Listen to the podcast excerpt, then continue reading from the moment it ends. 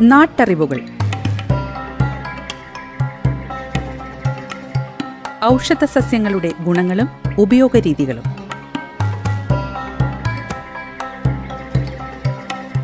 നിർവഹണം സിന്ധു ജസ്റ്റിൻ. വിവരങ്ങൾ പങ്കുവയ്ക്കുന്നത് സെയിന്റ് ജോൺസ് മെഡിക്കൽ കോളേജിലെ ഗസ് ഫാക്കൽറ്റിയും ഛായയുടെ പച്ചുമരുന്ന് കൺസൾട്ടന്റുമായ ഫാദർ ജോസഫ് ചിറ്റൂർ.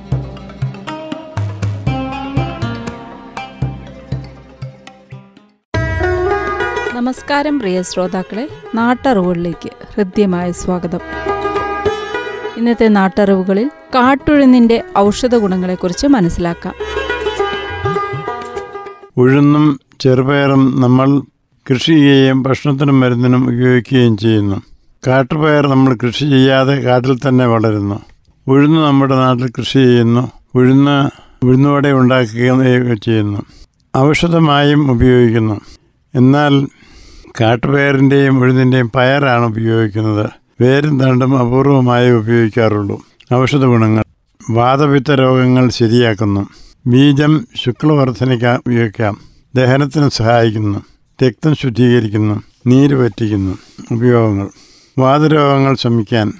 കാട്ടുഴുതിന്റെ വേര് കഷായം വെച്ചത് മുപ്പത് മില്ലി വീതം രണ്ടു നേരം കഴിക്കാം. കിട്ടുമെങ്കിൽ കാട്ടുപയറും കൂടി ചേർക്കാം. രക്തശുദ്ധിക്ക്.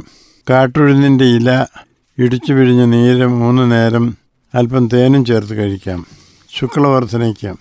ശുക്ലം കുറവുള്ള പുരുഷന്മാർ കാട്ടുഴുന്നിന്റെ ഇലയും വേരും കഷായം വെച്ച് കഴിക്കുക. അതിന്റെ പരിപ്പ് വറുത്ത് ശർക്കര ചേർത്ത് ഉണ്ടയുണ്ടാക്കി കഴിക്കുക.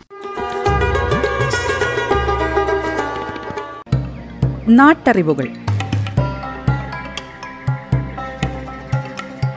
ഔഷധ സസ്യങ്ങളുടെ ഗുണങ്ങളും ഉപയോഗരീതികളും.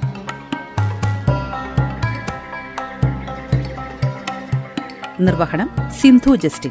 വിവരങ്ങൾ പങ്കുവയ്ക്കുന്നത് സെയിന്റ് ജോൺസ് മെഡിക്കൽ കോളേജിലെ ഗസ് ഫാക്കൽറ്റിയും ഛായയുടെ പച്ചുമരുന്ന് കൺസൾട്ടന്റുമായ ഫാദർ ജോസഫ് ചിറ്റൂർ.